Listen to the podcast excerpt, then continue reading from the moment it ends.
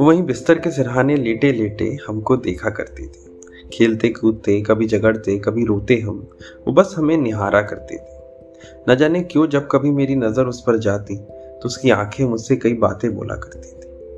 मुझे तो उस समय केवल उसका हंसता चेहरा दिखाई देता था।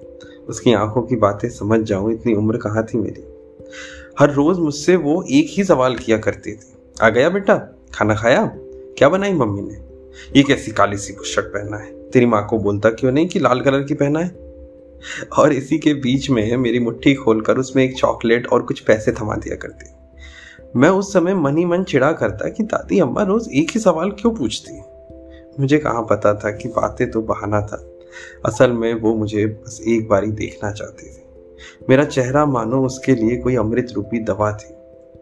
इन पलों में ना जाने कितनी लाखों दुआएँ मेरी मुट्ठी में थमा दिया करती थी कुछ पैसों और चॉकलेट के साथ। आज अम्मा की याद बड़ी सताती है। उसका हंसता चेहरा मुझे हर बार रुलाता है। आज मुझे उसकी आँखों की वो हर बात समझ में आती है। वो मेरे साथ नहीं है, पर उसकी दुआएँ आज भी मुझे अंधेरे से रोशनी की राह दिखाती है।